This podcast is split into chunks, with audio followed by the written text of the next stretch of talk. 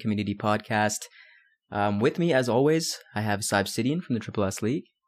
Hello. We have the Mad Queen Show. Greetings, Earthlings. Now, Last Known Meal is doing something important, so he won't be here today, but we have Jay Gray, R. Talsorian's media ambassador, with us today. Jay, how are you? I'm doing all right. Hello, friends. How are you doing? so, just for the uninitiated, I guess we'll get you to explain your your job responsibilities and your roles over at R. Talsorian, uh, just to get everybody up to speed. I don't think you've been on the channel for a while now.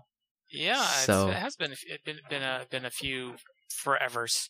Yeah. Um, hi everybody, my name is Jay Gray. I am the my primary job duty is I'm the media ambassador over at R. Talsorian Games. We are the creators of Cyberpunk, a company founded by Mike Pondsmith who publish tabletop role-playing games. Uh, my basic job is interfacing with anything that is media, social media, you know, press media, uh, customer service, uh, all that sort of thing. So if it's uh, public facing, chances are I'm either doing it or involved in it in some way for uh, the company. Cool. I'm also a writer on Cyberpunk Red, the new edition of the Cyberpunk tabletop role playing game, and the primary layout artist for it as well. Mm-hmm. So speaking on Red, what what can we mention about any updates happening with Red? I know it's around the corner. Do we want to talk Yes, about the release date and tentative schedule of, of those kind of things? Sure, I figured you'd want to go over like the news of the week first. Uh, I figured we'd start with with Red stuff. Do you guys want to do 2077 stuff first and then jump into? Doesn't matter to me. Oh, we should probably we, we could start with red stuff. The seventy seven stuff is going to be slightly Yeah, depressing. yeah. maybe. So I mean, uh, I don't, I don't believe. Okay, we we will make it short. Cyberpunk is delayed. Great. That's Let's all. go for Cyberpunk Red. yeah. That's kind of all we need I to think we already right? covered the news. I mean, it's delayed. It's delayed again. December tenth. The, ga- the video game is delayed again. That's all the news that we have this week. So let's talk about Cyberpunk Red, please. Okay. Um, Cyberpunk Red is the latest edition of Cyberpunk. Uh, you'll you'll know it best as Cyberpunk 2020, but the actual truth is the name of the role playing game is just Cyberpunk. Uh, Mhm. when it came out in 1988. Uh, that was the first edition. We call it 2013 now because that's what the fan community calls it because that's the year it was set in. 2020 is the edition everyone knows. Red is the newest edition and it is set in 2045, roughly halfway between 2020 and the 2077 video game. And uh, we have happily announced that we will be releasing, knock on wood, that it will uh, come out on the 14th of November digitally. Uh, there'll be a cool event that day. Also, knock on wood that it happens. Um, because you know 2020 who knows and then we expect to start seeing it in stores around the 19th of november uh, in the united states if you are outside the united states expect it probably more sometime in december or january because it takes time these days especially these days to get things overseas uh, and through overseas distribution and into stores. And that, unfortunately, is something we have no control over. That's entirely to up to the uh, various distributors in Australia and uh, that place where Last Known Meal and Mad Queen is. Europe. That's it. I, I'm I, I'm good with words. I am I am a professional writer. Yes, I am. Uh, Cyberpunk Red uses the interlock system, which is very similar to basically the engine that 2020 is. Uh, and uh, but we have been working on it hard, uh, hammering it away at it, trimming off the fat, making it run faster, smoother, uh, making it uh, run uh, quicker at the table, and we're really excited about that. Making every every one of the roles, which is what we call classes, feel extra special and interesting, and uh, you know, bringing it up to a modern snuff. Mm-hmm. And so, comparatively to the Jumpstart kit, which you released, I don't even remember how many months ago at this point. Uh, how big is Last is August. last August? It's been that long, hey? Yeah, Damn. it has been. We released it last, uh, what we call Gen Con, which is the world's, or at least the United States' biggest uh, gaming convention uh, Mhm. for tabletop games. And the Jumpstart kit ran in, not counting all the little extra stuff, came in at about like 100 pages total, maybe 120 pages total. Mhm. Uh, and the uh, core rule book for Cyberpunk Red comes in at just over 400, somewhere around 463 pages uh, of lore, rules, uh, and other cool content, uh, including three pieces of fiction, two of which have appeared before in cyberpunk publications, and the last one is a new one written by Mike Pondsmith specifically for this adventure, uh, this adventure, this this edition. hmm So I see you've been busy with the the blog with the updates. Um, what are what are kind of the latest ones? I see gangs are up here. Uh, Yep. The life path one. Yeah, we uh, started off with uh, a tour of the book. We went chapter by chapter, talked all about it. There's a lot of chapters in the book, um, it's 16 or 17. And there is, you know, we, we wanted people to know not just that, you know, the book is coming, but get a good sense of what's in the book. Then we did a life path, and that life path was we just say, oh, the life path is like this. We did a full example running through it of the life path from start to finish. Uh, life path. Uh, for those of you who are fans of the video game, Life Path is the do I play Street Kid? Do I play Nomad? Do I play a Corpo? Uh, and that's where I start. Uh, uh, in Cyberpunk, the tabletop game, Life Path is a background generation system where you go uh, piece by piece. Where was I born? How did I grow up? What was my family like? Uh, hmm important events. Uh, and then in uh, new to Cyberpunk Red is what we call role specific life paths, where once you've got your basic background, you roll, uh, you get some interesting life path stuff according to your role. Like, for example, if you're a netrunner, you'll get uh, some ideas of where you get your programs. If you are a fixer, uh, which is sort of like the, the, the, you know, it, as the movie say, the guy who gets you stuff. Uh, you'll get an idea who your clients are. If you're a med tech, you'll get an idea of uh, whether you've got a partner or not, whether you, you, you work solo or if you're uh, part of an organization. Uh, or and so we're excited about that. And then the last one was we did some details about combat, and we did some details about the gangs that are in hmm uh, Night City in 2045. And I think for 2077 fans, that little bit of lore is going to be the most interesting. yes. Yeah, we saw. I, I remember seeing the new one, the albino alligators. I believe they're called. Know, Rhino alligators. and yes, they uh, they have some connection with Miles Miles Tost from this CDPR team. I don't know if that was a joke or that was that was a joke. okay. That was a joke. All right. Okay. Uh, no, no, no, that was that just uh, Miles. one of Miles's tweets just happened to pass by my feed while I was thinking about it. Well, there you go. I took inspiration. No, the albino alligators are basically uh, the joke is is that there are a bunch of there are a bunch of gangers who found an old car wash uh, from before the Fourth Corporate War, and that car wash had promotions where they gave away T-shirts with their mask on it, which was a cute albino alligator cartoon, hmm and so they had crates of these T-shirts, and that's what they styled themselves after is the the T-shirts. And no matter how many of them you kill, there's always more albino uh, more T-shirts, so there's always more albino alligators. That's awesome. I love that backstory. Um, so I've asked chat to give you some lore questions since we're gonna focus this podcast on more the the the, the lore of Cyberpunk Red, of course. Okay. Um, let's see what we got here. Yeah. Someone me, was asking-. Someone was asking about significant characters. Uh, Can you mention anything about significant characters that we haven't? Uh, that might bridge the gap between Red and, and 2077, or I, I guess that's kind of spoilery territory. Um, uh, there's a whole bunch of Arasaka people alive. Actually, I can talk a little bit about some of them. Um, one second, let me just make sure. Doo-doo-doo-doo, Corporate profiles, support people in that city. So, I mean, uh, you may have already, we've already kind of talked about this before, that there are still corporations in the time of the Red in Cyberpunk 2045 hmm and those corporations are less powerful because being a global corporation is a whole lot harder, but that doesn't mean that they don't do their best. And uh, among them is a corporation called Danger Girl. Danger Girl is a private investigation security firm based in Night City, run by Michiko Sanderson. Of course, Michiko Sanderson was actually born Michiko Arasaka. Uh, she is the granddaughter of a certain very old man and the uh, daughter of Kei Arasaka, who, uh, as we uh, all know, uh, ended up soul killed at the end of the Fourth Corporate War thanks to Spider Murphy. Uh, Michiko uh, surprised everybody by going to college, not specifically, she is, I should point out, a citizen of the United States. And she went to college. That's not surprising, but it's surprising that she decided to study criminology, came out, and became a detective and started her own private detective firm.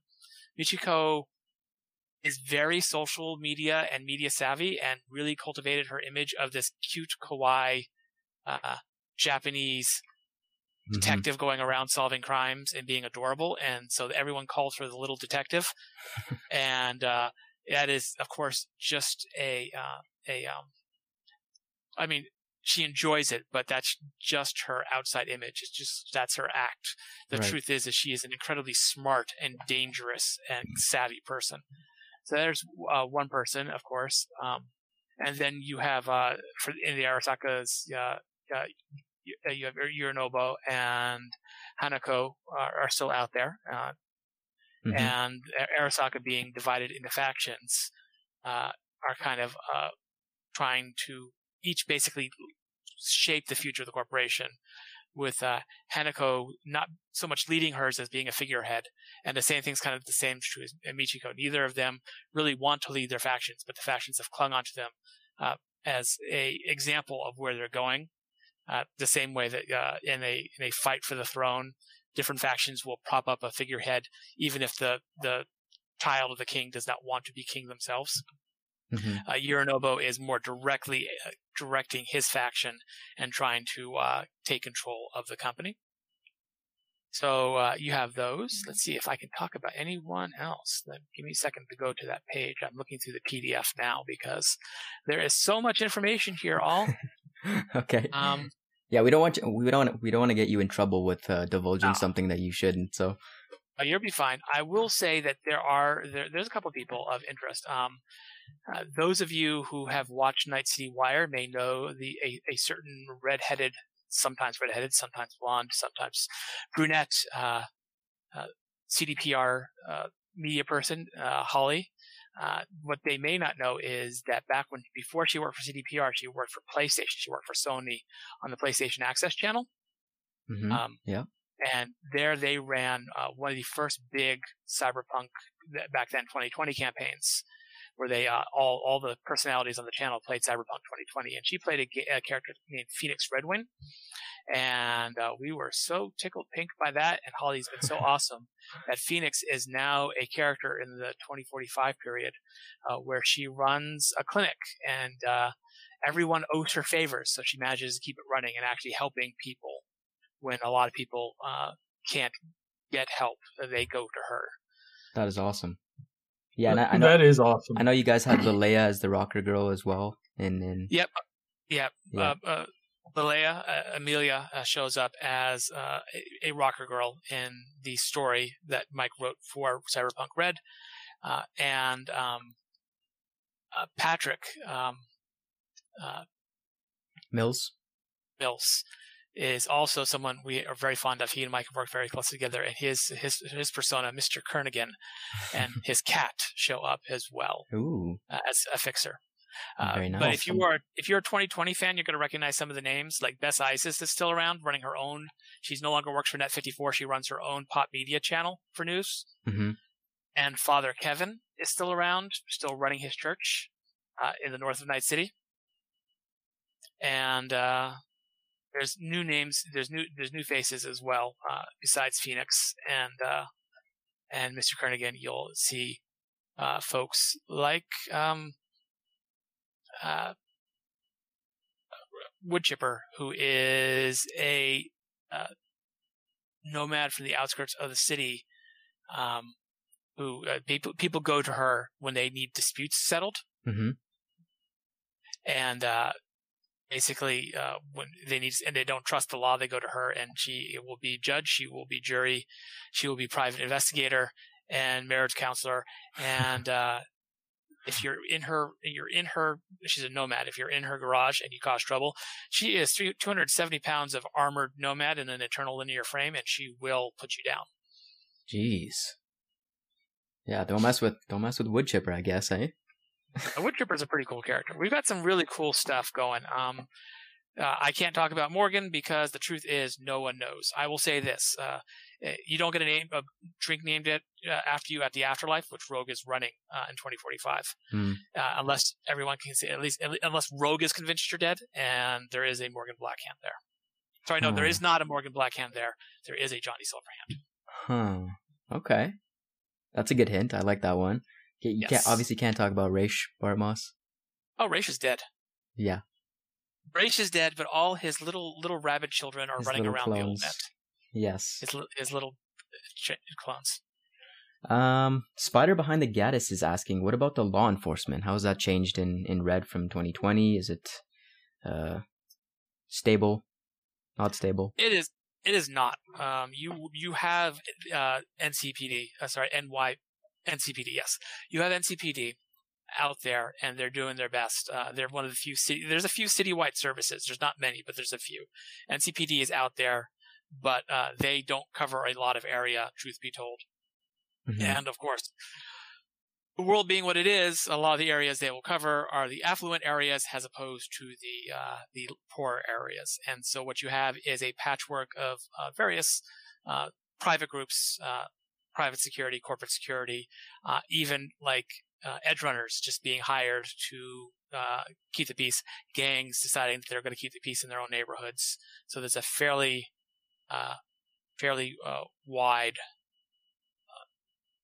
range of possible law enforcement alternatives. And occasionally you'll get uh, something that's a little more on the uh, regional scale, like uh, Night City is in the Pacifica Confederation, which is a, a loose alliance of uh, states and Canadian provinces in the Northwest. And you'll have marshals from the Confederation uh, breezing through. Mm-hmm. Um, let's see. What other questions have we got in here?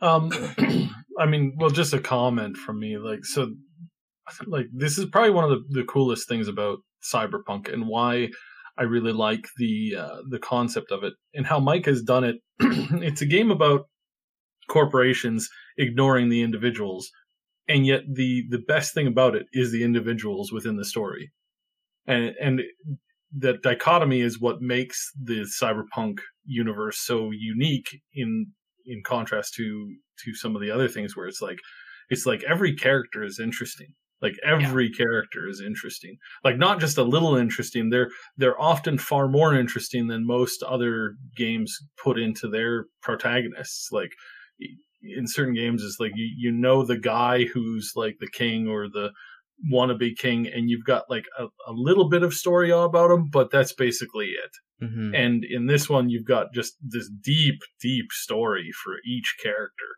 um, yeah. and and this and and it it the the setting and the the world actually continually build that and reinforces that into the uh, into the world in the universe itself. And yeah, yeah and that's just so cool. So it, cool. it helps we have a lot of lore to draw on and R. Talsorian's uh, philosophy has always been uh, to tell a story even with the mechanics. So there's always there's a lot of books that are just essentially uh, uh, like Edge Runners Inc., which is a, just a collection of characters, but each character has a, a interesting backstory, or Neo Tribes, which is uh, has some some mechanics in it, but is for the most part um, lore. And this is uh, it is something you get uh, out of '90s gaming, especially with World of Darkness from White Wolf did the same thing, and you saw it um, with games like uh, I'll, I'll, mention the competition now, Shadowrun or Earth Dawn over at FASA. Uh, there was there was this need to tell a story, and so uh, and you didn't see it as much before, uh, though you saw it some, uh, and uh, and especially as this also is an outgrowth, I think, of the Dragonlance and Forgotten Realms novels taking off, as people saw that.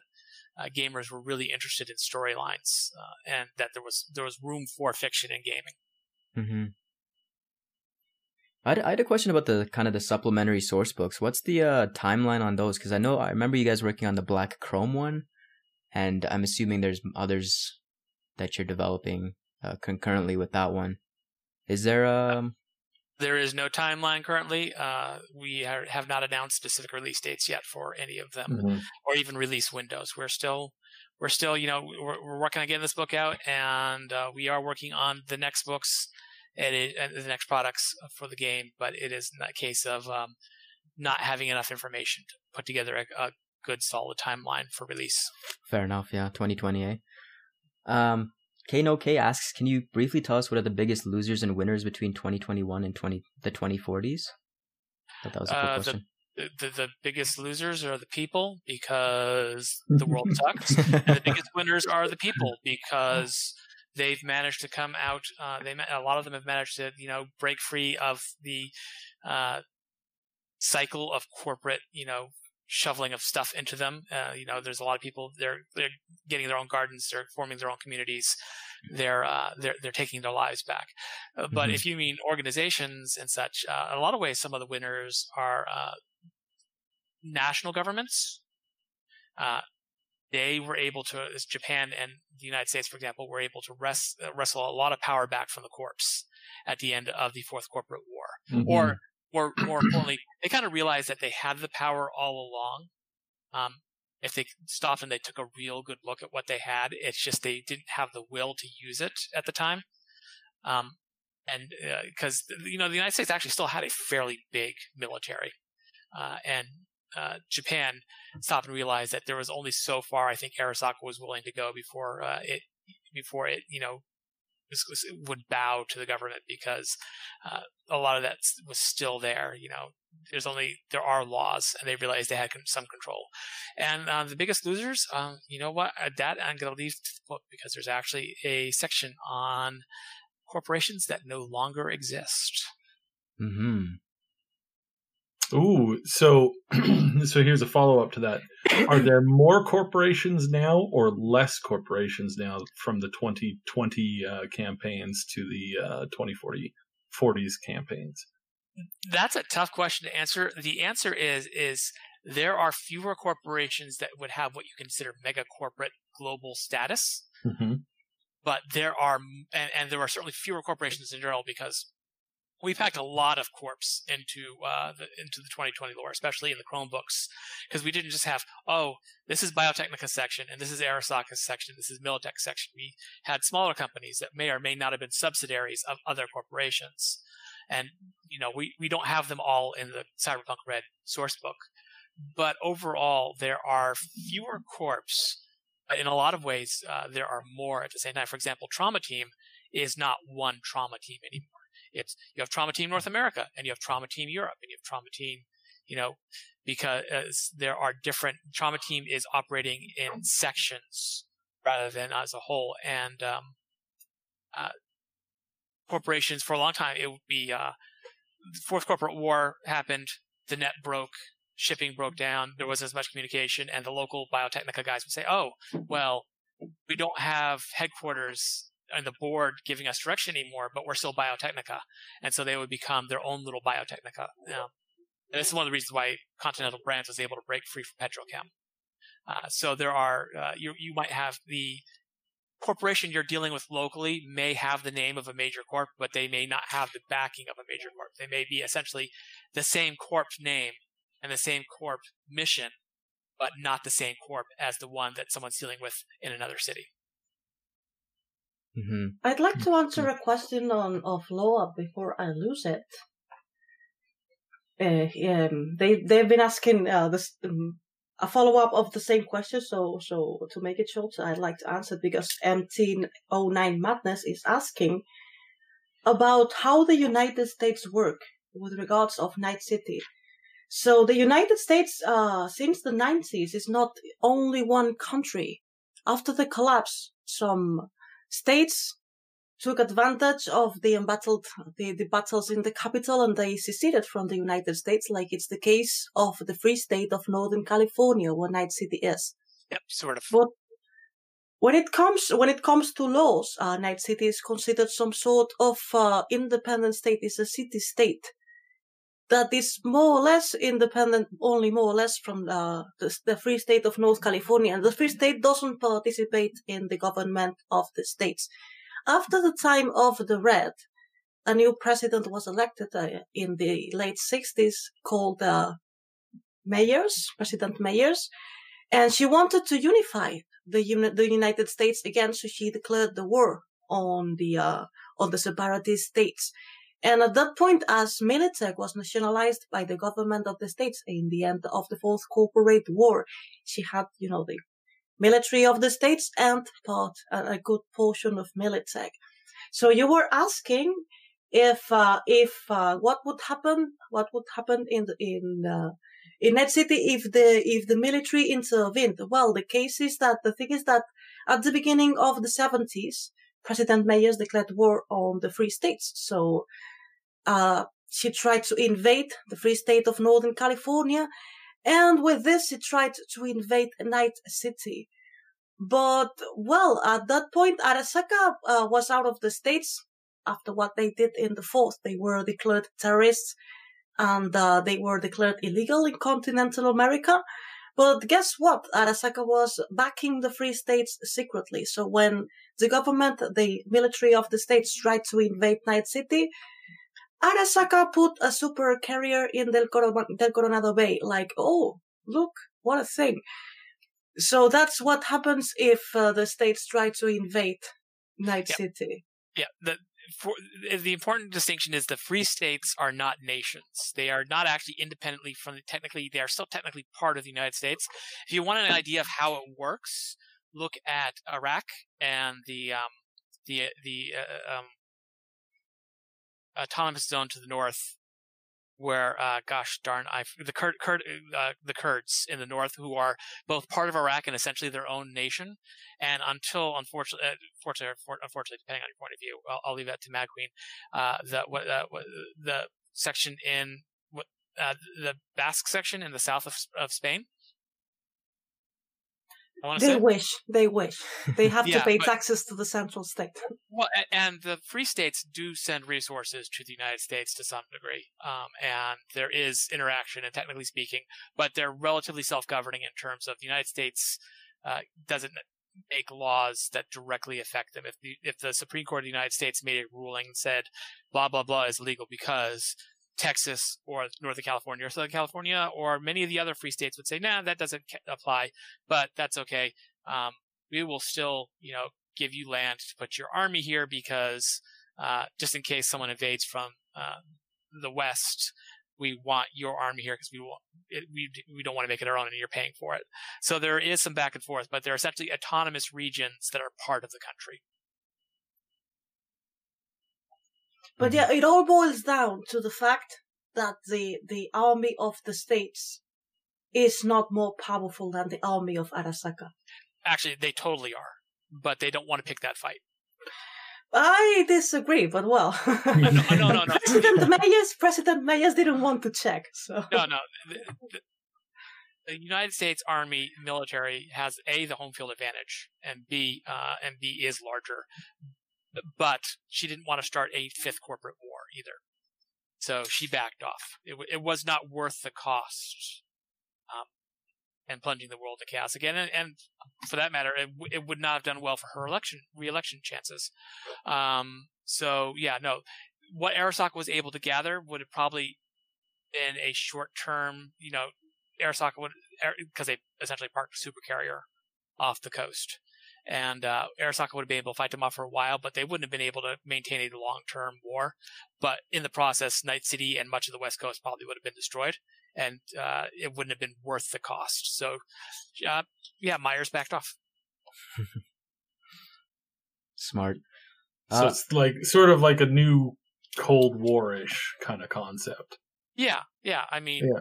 exactly. And uh, and you know, it, don't expect it to last forever. I don't know what's going to happen after 2077. Quite honestly, that that is something Mike has not con- uh, confided in me. Uh, if he and CDPR have worked that out, but I am sure it will not last forever, and I'm sure there are uh, forces within Night City and uh, Northern California and other free states attempting to subvert uh, uh, from both sides attempting to subvert mm-hmm. the other to pave the way for either reconciliation or for Arasaka, they like having a free port in North America to work with. Mm-hmm.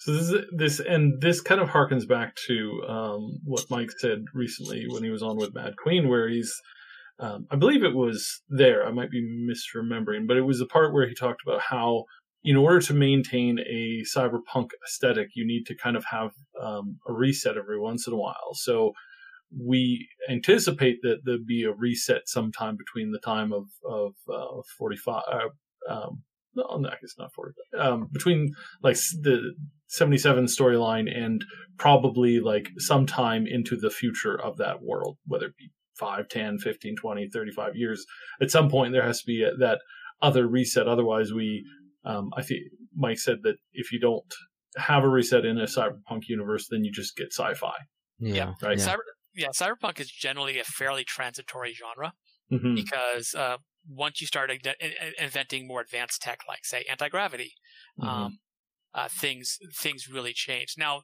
that's not to say that you can't have cyberpunk pockets inside a creator science Yeah. fiction world. Like if we were to pull back from Blade Runner, um, for example, they have space colonies. Um, Mhm. It's not something that you really see much of, but there have to be. But but, but if you were to pull back from Blade Runner, I think you'd be in a much more traditional science fiction universe. Um, yeah, I think it's the split between the split between the haves and the have-nots too, right? So you can have like a more. that's- that's super important. Mm-hmm. Yeah, and I, it was interesting always when, um, just to kind of dip, dip our toe into sci-fi real quick. Um, you know, you do have like certain elements of, of a cyberpunk universe within within the universe of like um, the traditional uh, next generation um, Star Trek. You did have that kind of there, but again, it um, it either devolves very quickly into you know war or accelerates it kind of quickly into like more more advanced stuff. So it, Yeah. it's genius of Mike to think of it this way and to always be setting the stage, but you never know what's going to be the trigger, right? You never know what's going to be the trigger. You never know quite know what's going to happen, um, and you get the fun of playing that out through the story, which is really cool. And Yeah. and ha- because there's always those pockets, like you said, of of advancement, you you always get that kind of like.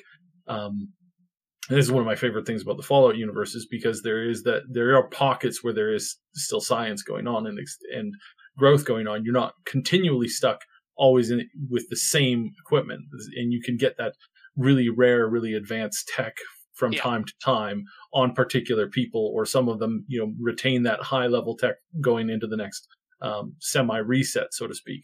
And that that's that's the um, that's a cool thing. That's a that's a very very interesting thing. One of my one of my most one of the most interesting characters I think is uh, uh, Cunningham, just because of that concept. Uh, because she's somebody who's who's been there all along and and uh, and doesn't suffer the same necessarily the same setbacks uh, technologically as as the other people do, and so therefore she's kind of like you know I, I suspect in a hundred years she might be a, a literal god of some sort or, or sorry goddess. I, pardon my language.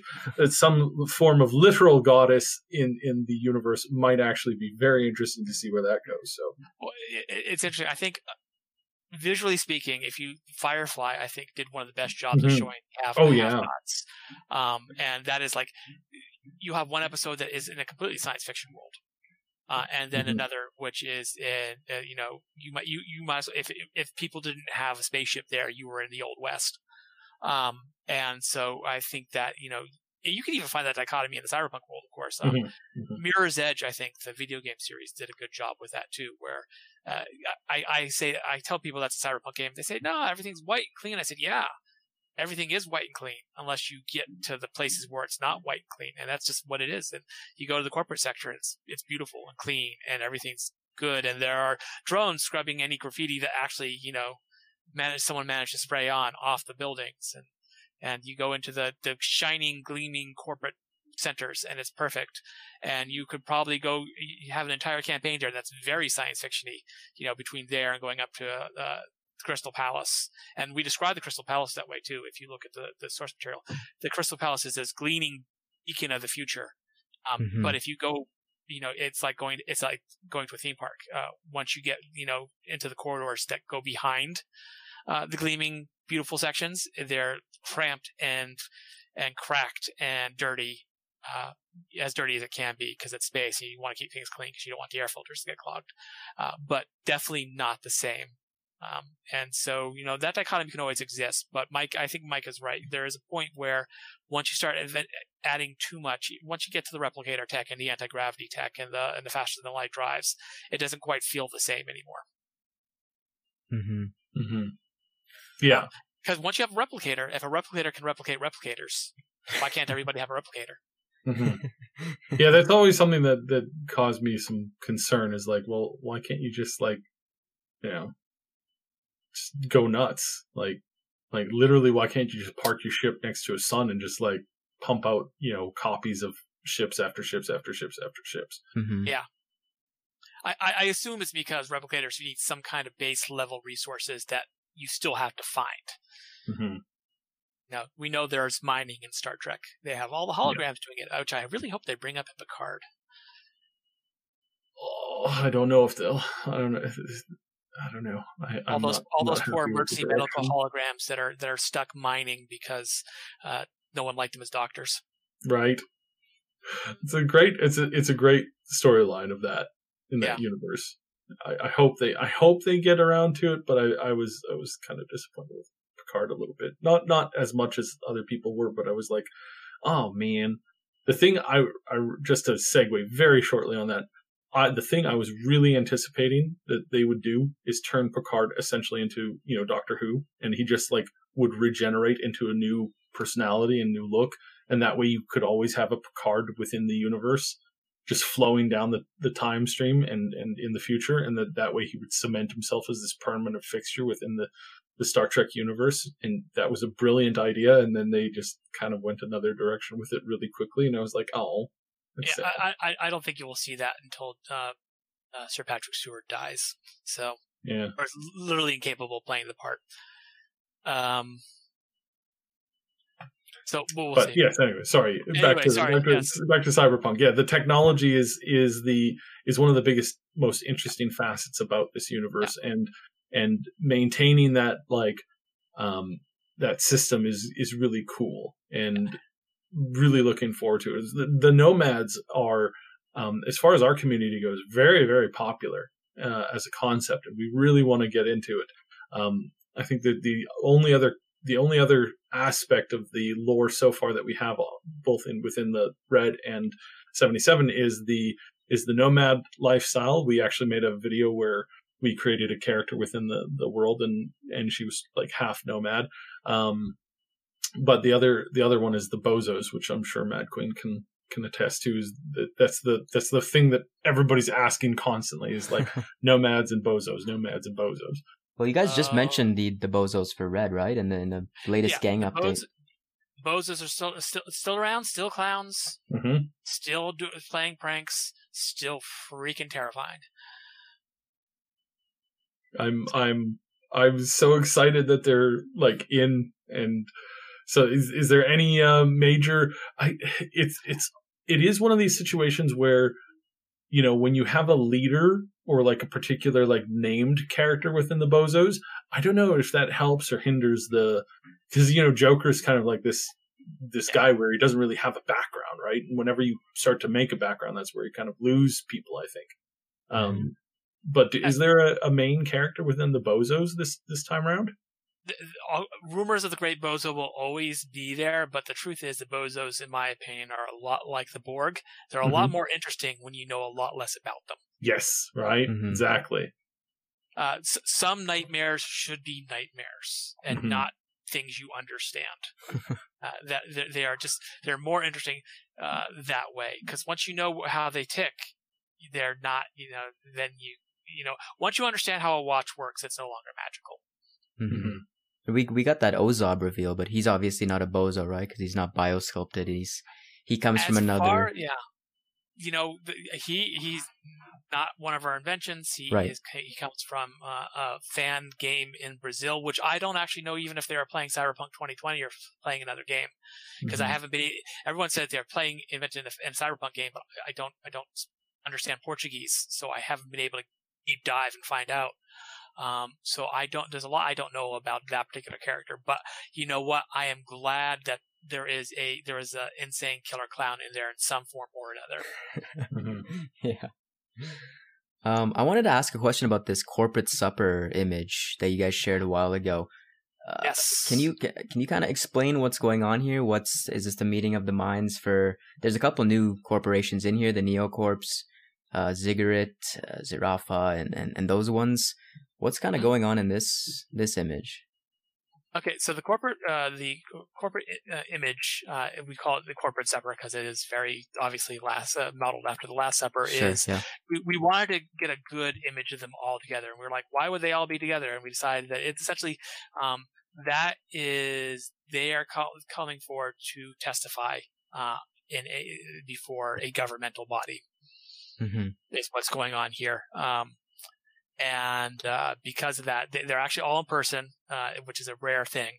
Uh, and you have just the various and the, the story is is that trauma teams representatives trauma teams what we call faces uh, in time of the red, most company, most countries uh, now have a law that the majority sh- uh, shareholder, or in some rare cases, someone selected by the company, is the face of the company and therefore legally responsible should the company break any laws. So if uh, a corporation is, for example, convicted of murder, that person goes to jail or is executed depending on the laws of that country. Uh, in that corporation's place, in addition to any other civil fines that the corporation may have because of it. Um, so, uh, but the faces, uh, Trauma Team North America has two faces, a, a husband and wife team, mm-hmm. and mm-hmm. they were late because they were actually at a medical emergency. And that's why they're also in their uniforms. If you look very closely at it, you'll see there's some, probably some blood on their uniforms. Uh, they are in Night City. Uh, you, you, can tell that because the drones have uh, Night City News, Night City Today News logos on them. Mm-hmm. And yeah, so basically there are a bunch of people waiting to start you know, people, very busy people, very important people waiting for something to start. And, uh, unfortunately they had to wait because, uh, the two doctors had something better to do than, uh, testify before a governmental body. Hmm. Interesting. There is something that I was wondering the other day when you introduced the image yes. on on the podcast is uh, yeah maybe they have to face some sort depending on the country if uh, this country has death penalty mm-hmm if they have enough money, they can send the clone to die. Um, possibly a clone, even in the cyberpunk, even in the time of the red, even it has, and cloning technology has advanced. Uh, cloning biotechnology, as a result of the Fourth Corporate War, is more advanced in the time of the red than it has ever been before. Um, and more, but the, there would still be markers that would uh, people would be able to figure it out from the genetics if they did a DNA test, and you still can't implant personalities uh, to the degree that you you could not you could not make a good copy of someone's personality. At least not in the time of the red. Hmm. Hmm. Because that that would be an easy way to escape of whatever. I mean, you are the face and, of the company, you do whatever you yeah. want, and then yeah. send the clone to die. but you can't send the and you and if you showed up the next day, they'd say, "Oh, well, that was wrong. You're still on the hook." Well, no, I mean, you buy a sculptor yourself to acquire a new identity. I guess with, with yeah. enough money, you can do that. Yeah, in theory, the law is a good law. Whether the law works or not is a whole different question. Especially since a lot of these companies are international. Like in this company, we have in this picture we have people from the United States, yes, or from three states. Actually, I don't think there's there's very few people actually from the United States here. But also, uh, we have people uh, from Russia, uh, the neo-Soviet Union. We have people from uh, Italy. Uh, we have uh, people from Australia uh, someone from Australia. Uh, Magnificent Curtis, I believe, is from Fiji. we have Michiko Sanderson, which you were mentioning earlier. Yeah, Michiko's in there. Um, it's uh, let's see, uh, let me scroll over because uh, uh, Olivia Forsyth of Continental Brands, which is a major food company, uh, and not just producers of food. They're like the trader, the, the evil Trader Joe's of the world. Um, uh, Nicola of Biotechnica. Um, he is uh, your your your the most interesting man in the world. The most interesting man in the world was bioengineering poisonous koala bears, because everything else in Australia is toxic. So why aren't koala bears? Poisonous koala uh, bears. Yep. Ichiko, uh, RTM of uh, Zhirafa, uh, UR of Ziggurat, uh, Carrie and Bob, Dr. Carrie and Dr. Bob Trauma Team, uh, Anatoly of Sovoil, Yacinda of Rocklin Augmentics, Angus Youngblood of Petrochem, General Samantha Slaughter Lee Young of Militech, and Magnificent Curtis of Netwatch. This is the first image ever of Magnificent Curtis. Cool. And I must say, he, he looks it. awesome. Yeah. He, he he is a handsome, handsome man. Um, That's what we needed to, to, know about him. It's funny because on the twenties, Magnificent Curtis was like super secretive. No, nobody knew knew absolutely anything about him, and suddenly, it's the opposite. He's the face of Netwatch. Yeah, I, well, part of that's because in the in the post Fourth Corporate War world, Netwatch really had to step up and not just be the people that fight cybercrime, but to reassure the public in general that because uh, a lot of people died in the data crash. You know, a lot of people were connected to the web, to the net 24 7 in some way or another. And so a lot of people died when the rabbits got, got loose. And, you know, so NetWatch is there very publicly saying, nope, not again. We'll make sure of it. And that's, you know, one of the reasons why even in 2077, NetWatch is such a huge and over uh, looming presence because NetWatch's job is to make sure that as bad as the fourth corporate war was, the truth was the worst thing to come out of it was the data crash because it destroyed global communication, destroyed global network infrastructure. It, mm-hmm. you know, it killed lots and lots and lots of people. And because there was an over reliance on the net as a data storage facility as well, a lot of information, a lot of data, a lot of a lot of wisdom was lost. I am I am shocked and horrified at how much um at, at how many companies have zero physical on-site data backup. Like not even a single thing, a in single yeah, in the real world, in, in okay. some of the companies that I work with. It's like they they have zero. If they go, if they lose power, they lose internet capabilities. They are essentially done for the day.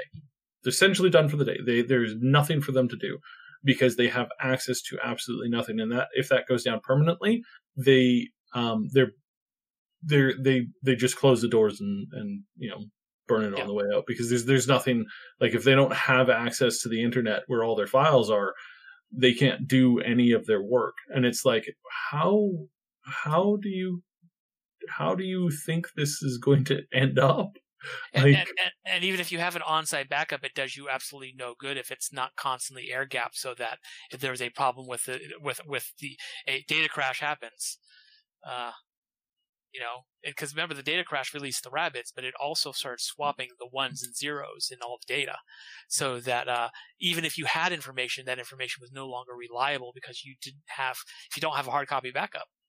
Mm-hmm. Compared against. Yeah, and and this is where this is where I think like I, I play a lot of like um, sci-fi like galactic control games. Uh, shout out to Stellaris, it's great. Um, but you're often wondering like how do giant like space faring civilizations go down it's like uh all it takes is for them to l- lose access to their archive data on the the memory systems in the ship they have no books they have no like written like down information where you can go to the library and say how do i how do i build the, the, the warp drive again oh yeah you have to do this this this you know how do i build a nuclear you know uh, uh, energy device. It's like it's like none of that um, is in physical form anymore. Once you and, get to a certain point in technology, and once and when technology is so advanced that no one person or even a group of people can keep it all in their heads. Mm-hmm. You know, if if we lost all data today about building a computer, how long would it t- and, and all ability to, and all the manufacturing ability, how long would it take for people to rebuild computers to the level that they are now.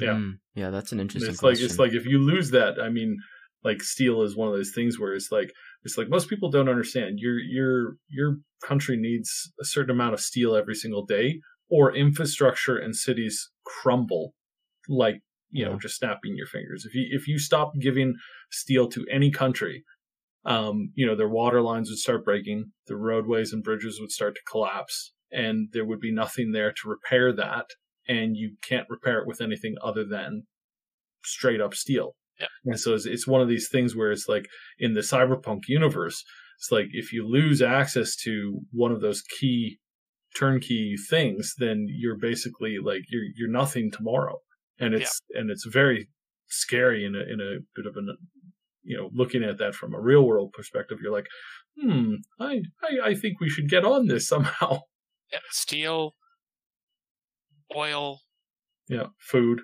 rare earth metals. Yeah.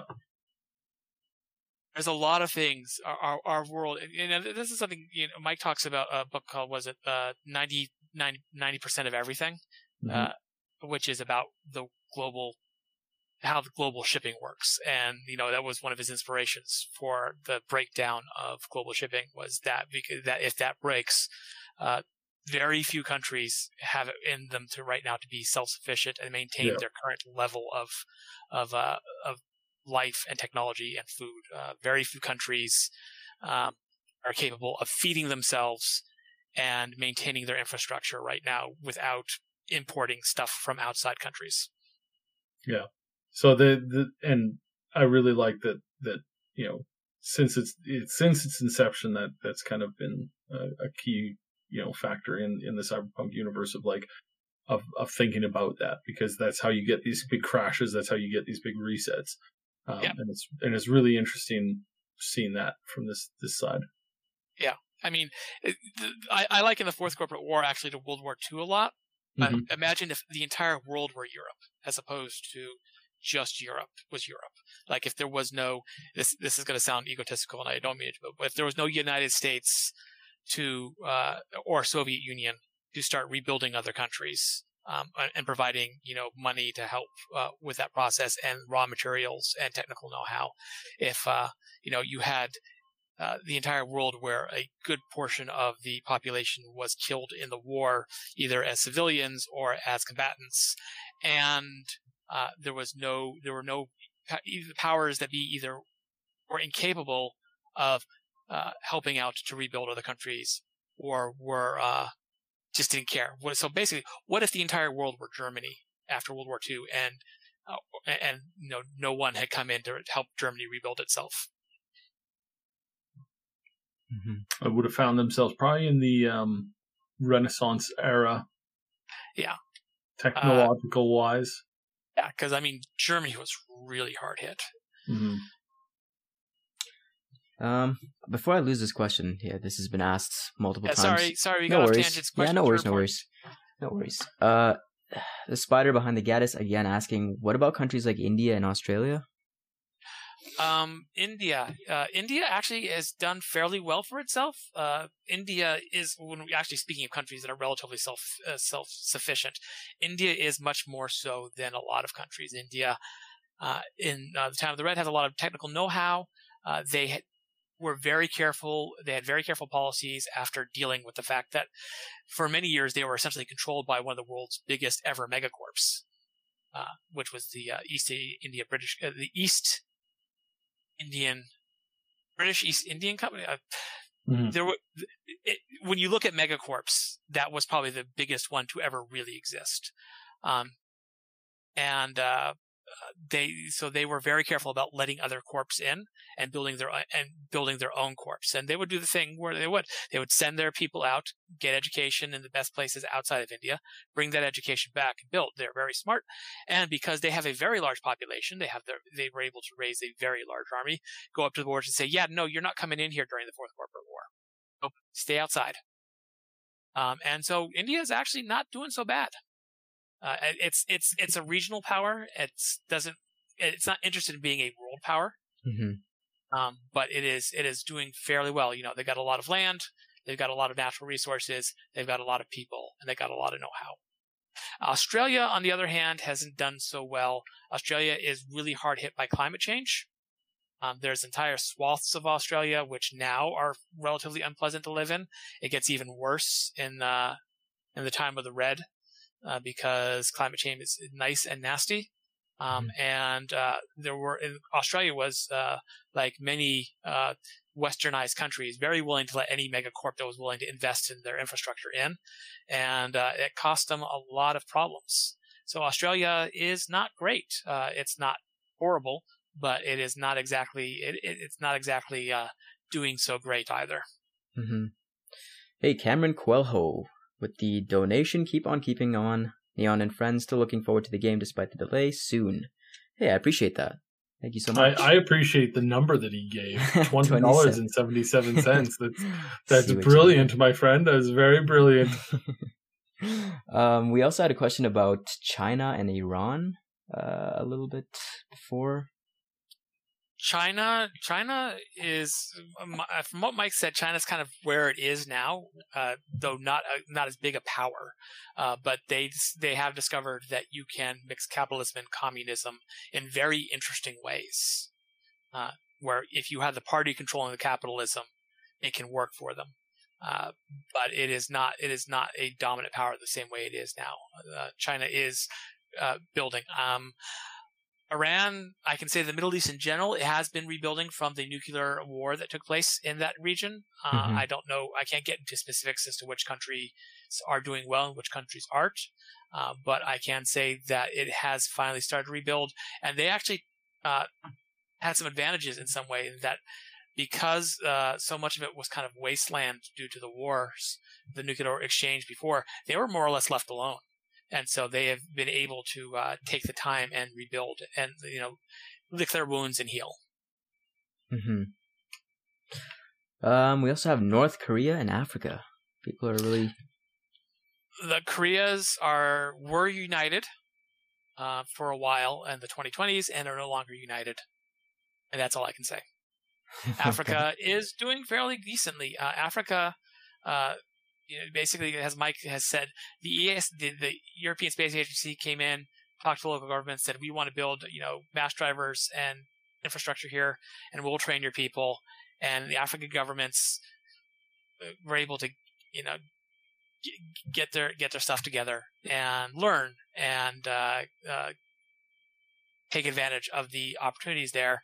Uh, and uh, surpass the Europeans in many cases. And so when the High Riders, uh, which are the people who are living in space in the various colonies, were able to uh, rebel during the Fourth Corporate War and declare independence from the ESA in Europe, uh, they turned to their African cousins. And so the Africa, you know, Mike says, you know, not all of Africa is Wakanda, but uh, large parts of it are Wakandan-esque.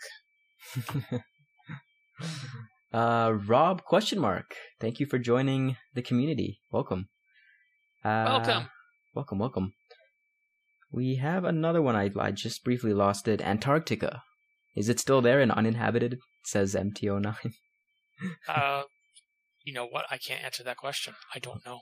Ooh, okay. I don't. I I, I will say that there are places uh, in the world where um, there are drift nations, which or which are drift cities, which are basically uh, large ocean going towns and cities, and there are deep downs, which are underwater uh, cities, which have gone kind of dark in the time of the red. Uh, they're not particularly interested in interacting with the rest of the world, except for as much as they have to. They tend to interact with the drift nations, which are often nomadic, and let the drift nations interact with the world.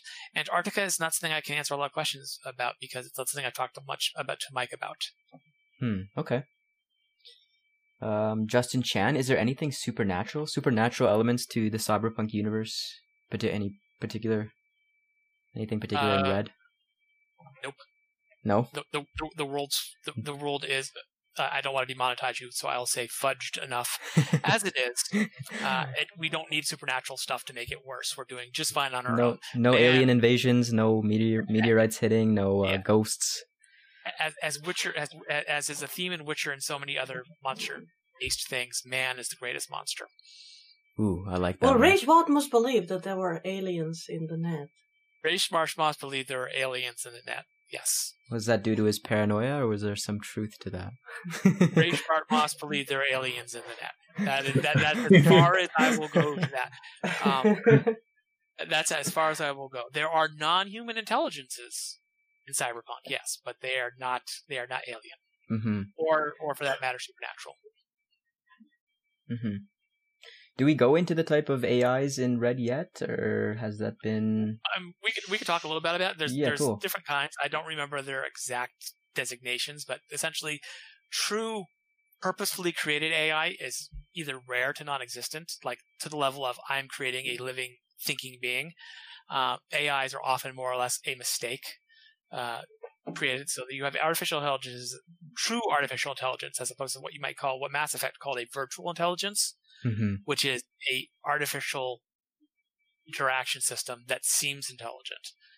Um, uh, are fairly rare, and they, they they tend to be either accidents that happen, spontaneously generated due to just large amounts of data co- coalescing in the same places, or they are human intelligences which have been which were stripped or copied from the human brain via something like Soul Killer, right. um, and uh, which is what Alt Cunningham is. Mm-hmm. And she's established in in the ghost world, correct? In there Hong is Kong. the ghost world, uh, which is. It, it's not so much in Hong Kong as in Hong Kong is one of the center points for it.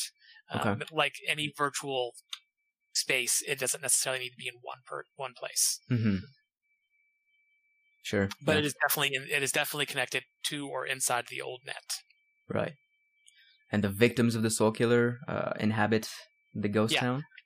Yeah, there were a lot of victims of, of Soul Killer at the eh, during the Fourth Corporate War, uh, especially towards the end. Arasaka just started using it all over the place. Mm-hmm. Um, G Apollo has religion changed greatly in 2077? Oh, sorry, not I mean, in- people worship Elvis, so um, the answer, in- including you, are had a very brief stint as an Elvishtian. Um, the answer is yes and no. Some religions have changed. For example, the Catholic Church as a whole has gotten a lot more, had a Vatican, which is essentially Vatican III, um, allowing uh, married and, and, and women priests. And as a result, the Polish Church broke off to form uh, essentially what is a Polish Orthodox Church, and they consider themselves to be the, the, the true bastion of the church because uh, they uh, harken back to older methods and older ways. And uh, in general, there is a lot less religion practiced in general because uh, you know it's just you know the the more connected and technological a society becomes, a lot of times the less religious it becomes or the less practicing it becomes. But in some ways, those that practice it are going to be much more fervent in their beliefs. Whether that is in a negative or a positive way is up to is up to you to deciding. Mm-hmm. Villona's sculpture with the donation. Thank you so much. Don't spend it all in one place. Uh, hit me up on Instagram. Have an idea for you. I actually don't have an Instagram anymore, but if you want to send me that on Twitter, uh, yeah, that'll be great on Twitter. Instagram's hard when you don't have a lot of visual stuff to share. Yeah, yeah. Well, I deleted my personal Instagram as well, so I figured, you know, Yeah. just delete it in general. Um, let's see what else we got here. You guys have any more questions, drop them in the chat. We're we're approaching an hour on here, so we're gonna start wrapping it up if we don't have anything else that you guys are interested in. So drop it in the comments in the chat. Someone's asking where we're getting this information. Hi, I'm Jay Gray. I work for Mike Pondsmith, um, the guy that killed your cyberpunk character. More importantly, the guy that created the cyberpunk universe. Uh, someone is asking nonstop about the steel dragons. Ooh. I don't know. I honestly don't know. Uh, they don't show up inside the core rulebook for Cyberpunk Red. It's not something we've talked a lot about. Um, it is very possible Yorinobu's outgrown them. Hmm. Uh, Jose say, is there a link for all source books for all this information? Well, you can bo- you can buy them in DriveThru, for Yes. instance. DriveThruRPG.com. You can find most of our books in digital format for a very reasonable price, or you can go to uh, TalsorianStore.com where you can buy physical versions, or just go down to your friendly local gaming store. Uh, we very much encourage you to visit responsibly, socially distanced with a mask, or Mhm. online your friendly local gaming store and support them because they have small independent stores have had a really tough time of it. Yeah, it's been it's been really difficult for a lot of people. Mhm. Yeah. Uh, it is. It is tough to be. It, it's. It's. It's tough to be. Uh, you know, it's tough to be a retailer in general. But when you're a small retailer, uh, you live and die by your by your week to week sales, and so we encourage you to support them. Yeah. Another question that is co- mm, popping up all the time.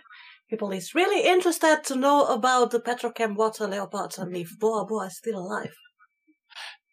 You know, uh, is not an answer a question I can answer. He does not show up in the core rulebook for Cyberpunk Red. I will give you that. But there's a lot of stuff that doesn't show up, even at even at 460 something pages. Uh, there's a lot of stuff we didn't. You know, we actually got to the point where we said, no, we can't can't pack more information in here. We can't. It- you know, there comes a point where we can't afford to, to, to make this book any more expensive than it already is. Mm-hmm. Uh, quick question I have that I've been um, wondering about for a while is it's one of the things that I've, I've been trying to f- figure out because it's like it's like I know we've gotten some answers, but I, again I'm kind of sitting here going, did I actually have the correct answer on this?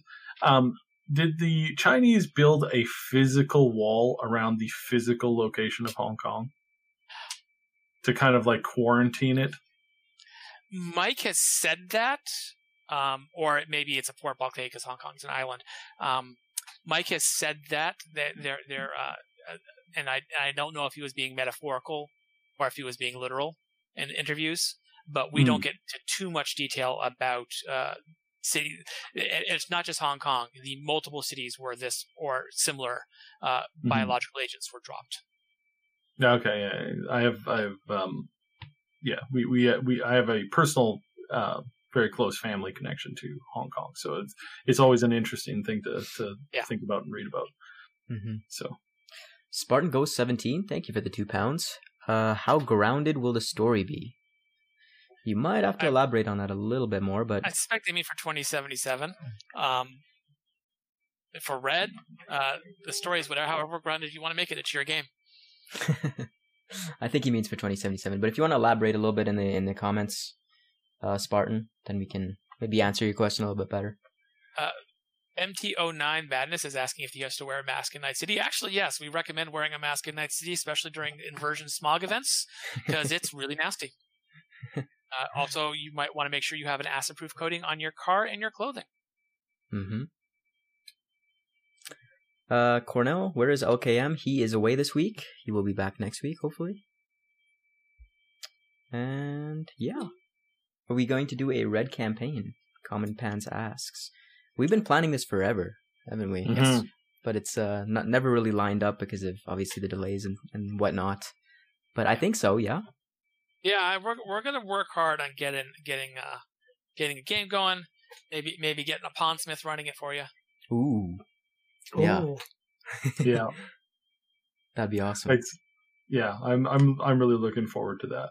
Ooh, Jose actually has a really cool philosophical question. Ho- Jose FDS. Go for it. What can what can the video game do better than the table than the tabletop version, and vice versa?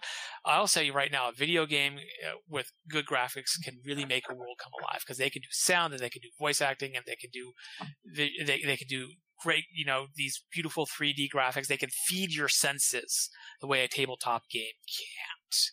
And that is utterly amazing. I am so looking forward to it. I will tell you what, I'm going to, like the first 10 hours of the game, I'm going to be ignoring the plot altogether and just running around looking at the city. um, but what a tabletop game can do, any tabletop game, whether it's ours or Vampire, um, and compared to say Bloodlines or Bloodlines 2 or D&D compared to Baldur's Gate, uh, is uh, a tabletop with a GM can go anywhere Mhm. and a video game is limited by its resources. That may change someday uh, in the future with some really, really strong AI algorithms and some really good fast processing to generate new, new graphic, visual, and uh, resources on the fly. I mean, just look at what they've been able to do with lip syncing in Cyberpunk 2077. It is amazing. Mhm. Uh, but until that day happens, right now the best thing that can happen is that a, a tabletop game can improvise and is not limited by processing power or pre-programmed assets. I I still um so I get I get an early peek at tech every once in a while. The the AR tech that they've been they've been um you know kind of planning. Um, I'll put it into a, an example that most everybody can should be able to like understand. It's like when you're sitting around a tabletop experience. Um, not only are you going to be able to do it from a distance, you know, from from you know just like putting on your headset and then slipping into some customizable room or and then into an actual physical room that your buddy has set up and you're just essentially taking your place at the table so to speak. Um, when you choose to you're you're sitting around and, and i'm going to go real basic here. Clue i think most people play clue. You know somebody's going to be like i'm going to be professor plum and then they turn into professor plum and i'm going to be um, you know colonel mustard and you know and so on and so forth and that kind of like tech merging with good old fashioned board games is going to be quite impressive when they finally bridge that gap. And it's one of those things that I'm I'm really looking forward to because that that will eventually um, bridge kind of the the the tabletop and the video games in a way that has never really been done before with like digital video games versus like you know that you'll still have a reason to get physical tabletop stuff but now each piece will have a little tiny like code in it and you can use real pieces or you can use artificial pieces and and or there'll be you know real collections. Like this that's the direction i feel that we've been moving towards for a long time and games like you know cyberpunk and um and you, you said uh, baldur's gate you know really help to kind of bridge this stuff and it is helping to set up the things that I think we can see that are eventually going to come and make make the industry really amazing. I, I've been I've been so happy to play Baldur's Gate now because here's a game that finally gives me that that cooperative community experience and, and wait until they get that multiplayer like dungeon uh, um, master like campaign tech in there, which will come out probably a little bit over a year from now. Um, once that's fully implemented, you'll actually be able to sit down and have custom campaigns and, and have the GM kind of doing stuff on the fly and taking things from role to role to role, which we've seen, which is really, really nice. And, and I'm hoping that we'll eventually get there with, with Cyberpunk and some, you know, Vampire and a couple of the other, um, really great tabletop community experiences there, but it's it is still quite a ways away. I mean, even Baldur's Gate, it's it's far from where I think we could see it kind of becoming the mainstream. Um, it's still quite a ways away, but it's getting there. It's getting it'll, there. It'll be interesting to see if we ever get to the point where the what they wanted to do with Neverwinter Nights turns into mm-hmm. a reality, uh, yeah. where, where where I can do this. The big thing is is you got to you have to do it so that you can't a you can do it relatively on the fly. B you don't need a coding degree to mm-hmm. uh to to generate the ad to, to put together the assets. Uh, if I can put together a whole campaign in under an hour as opposed to under 10 hours. Mm-hmm. That'll be very different. But until then, it'll be very cool to see. Man, you you played the old uh, Neverwinter, and we're not talking about the Neverwinter MMO. We're talking about the old school yeah, Bioware Neverwinter Nights yeah, original. to generate your own dungeon mm-hmm. uh. Yeah, I did remember that. Yeah. Yeah, yeah, that's that was my first introduction to um, like hardcore, like online D and D experience, and I've been craving it ever since then. And it's just been so so far away forever. Yeah. And now we're finally starting to get that back, and it's very exciting. Yeah. Um. Cool. Cool. Um. Yeah. So if you guys have any extra questions, drop them in the chat because we're going to be uh, wrapping up a little bit. Uh, uh, air gaps is a question that uh, Taylor keeps asking about. Air gaps and the discon- disconnected nature of the the internet in red there was a question before we get to there was a question whether mm-hmm. there are Indians in Night City. Um, the answer is yes. Night City is a multicultural city, but I'll go you one further. Uh, in the life path, there is a point where you uh, roll or choose. Uh, it's the very first part actually, or you roll or you choose your. Okay, here we go. I just get into the page so I get this right. You roll or choose your, your general cultural or region of origin, and that's either where you come from or where your ancestors come from. And it breaks down to North America, South and Central America, Western Europe, Eastern Europe, uh, the Middle East, North Africa, Sub-Saharan Africa, South awesome. Asian, Southeast Asian, East Asian, and Oceania and the Pacific Islands. So yes, there are Indians, uh, as in people from India, uh, or whose ancestors were from India uh, in Night City. Uh, there could be people from anywhere in the world uh, in Night City. That's up to you. That's a great thing about a tabletop game. Where oh, they're from, awesome. whether they're from, or even from Earth, that's up to you. I'm so excited. We're finally going to have lizard people backgrounds to pick from. That's going to be awesome. Only with the right biosculpting. You know what? If you want, if you want to come from a, from like from like a some kind of uh, commune where everyone gets biosculpted into lizards and you're out into your world, eh, that that's fine. You do that. I, I was referring to the real lizard people, but you know that's that's fine. Oh uh, well, we, we don't do real lizard people at, at RTG because it tends to be a horrible stand-in for anti-Semitism. uh, Rick Prester, do you need cyberware to progress, or is it optional in the game? If you're referring to 2077, you will need the subdermal weapon grip and the Kiroshi eye.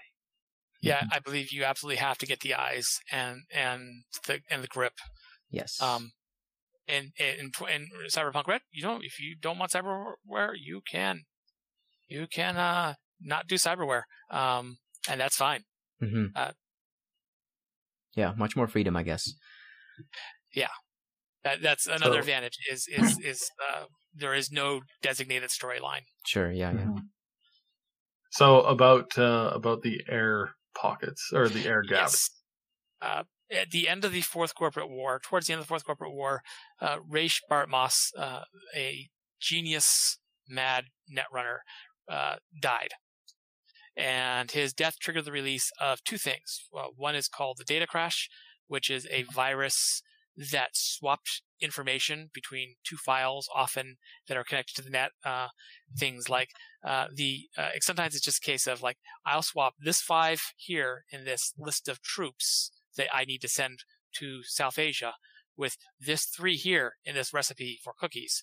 And sometimes it was uh, a larger swap, like I'm going to uh, I'm going to swap uh, the information in 1984 with the information in Brave New World. So uh, that was released, and that was a problem. But more importantly, uh, a more long-term problem is the release of rabbits, uh, which are nasty, intelli- relatively intelligent, self-replicating, homicidal viruses that will seek out anyone on the net and uh, destroy them, literally mm-hmm. and completely. Mm-hmm. as a result, uh, basically people started disconnecting everything from what they call what we now call the old net, mm-hmm. and uh, people were also not only worried about the old net. Re- people reconnecting because people were still trying to reconnect to it because you always had the person going, well, um, if I can just reach the old net, I can find this data cache and make lots of money, right? Mm-hmm. So you have those idiots. Um, but also, uh, you also had just general concern that if everything is connected again, uh, one rabbit gets out, self populates. You know, because you never know. Maybe there is a rabbit not just on the old net, but in an old database that got shut down. The minute you turn that database back on, uh, it'll get out into the into the network. So there you have what are called city nets, upon which are layered data pools. The same way the internet and the World Wide Web are the same thing and yet not the same thing. Uh, like the World Wide is, is, an interface and the data pool is essentially an interface. Uh, and those tend to be citywide and then uh, individual groups, corporations, schools, that guy down the street will have their own network and that network will be air gapped. It will not be directly connected to the data pool. So that if something gets loose on the data pool, someone releases a rabbit and the rabbit's surging through the data pool, it won't get into your personal network and fry your brain while you're hooked in and watching the latest, uh, your, your latest, uh, cyber drama. So this is, the, and this is, uh like the brilliantness about it because this is actually a real, a real physical thing that happens today. There are new tech, uh, new internet's being installed, new new internet network systems hardware that's being installed on top of old hardware, and that old hardware is still in the ground, and at some point it's just abandoned, but it's still there. And if you have access to it, and if you have the ability to power it up, you can create a secondary network in the same area, in the same city and it's it's it, depending on how much of it hasn't been you know literally physically pulled out of the ground but as um, it's always easier to just build over top of the old thing than it is to pull out the old thing and replace it so yeah. one thing that uh, oh, sorry go ahead yeah like real cities networks are built on the remains of old mm-hmm. old, you know, new buildings were built in uh, the old ones. In fact, the city nets in Night City, which was one of the first city nets built by uh, Ziggurat, uh, who actually got the council that runs runs, and I'm air quoting Night City uh, to agree on something, which is a rarity, uh, is built on the backwards of the data term uh, on the back of the data term network, which is data terms are essentially news boxes on every corner, which has a 30% chance of actually working, which are basically these huge relatively durable boxes where you can go up and you can slot in some coins or money or you know your your cred chip and uh, and get information, connect, uh, make a phone call, whatever. They're like a phone booth in a newsstand all at once, and by they are able to disconnect it from the old net and use that framework to build a new city network. Mm-hmm. Uh, so, it's, it's, it's something like that I yeah it's something that I deal with like um uh, like quite often and it's it's so fascinating because it's like it's like you can you can find so much and it's so cool too so that's yeah. why so many people get their internet through their cable provider mm-hmm. Mm-hmm. because it was a whole lot easier to build internet through the existing cables than it was to build whole new cables mm-hmm. yeah cool so, what do you guys have going on for next week? Any any plans? Any releases? Yep. Next week, we're going to talk about the economy and awesome. Vendits. Vendits. Uh, you've seen the Vendit uh, in the uh, the the 45 minute gameplay release. What God was it? Only last year. Mm-hmm. It's The- only last year. 45 minute one? 2018? The, the 28, yeah, the E3. Sorry, was it 2018? The E. The, yes, that's right. Because I I was at E3 last year. yeah. Um, I'm talking about the one before that. Yeah. Oh God, I was out at E3 last year. It's been that long. Um, sorry. It, it's been a weird year because uh, in 2018 I I traveled all over the place, and in 2019 I traveled a lot, and in 2020 None. I traveled nowhere. Yeah. Um, and it's just such a change because part of my job is traveling, Yeah. going to conventions. Really distorts But, uh, time as well.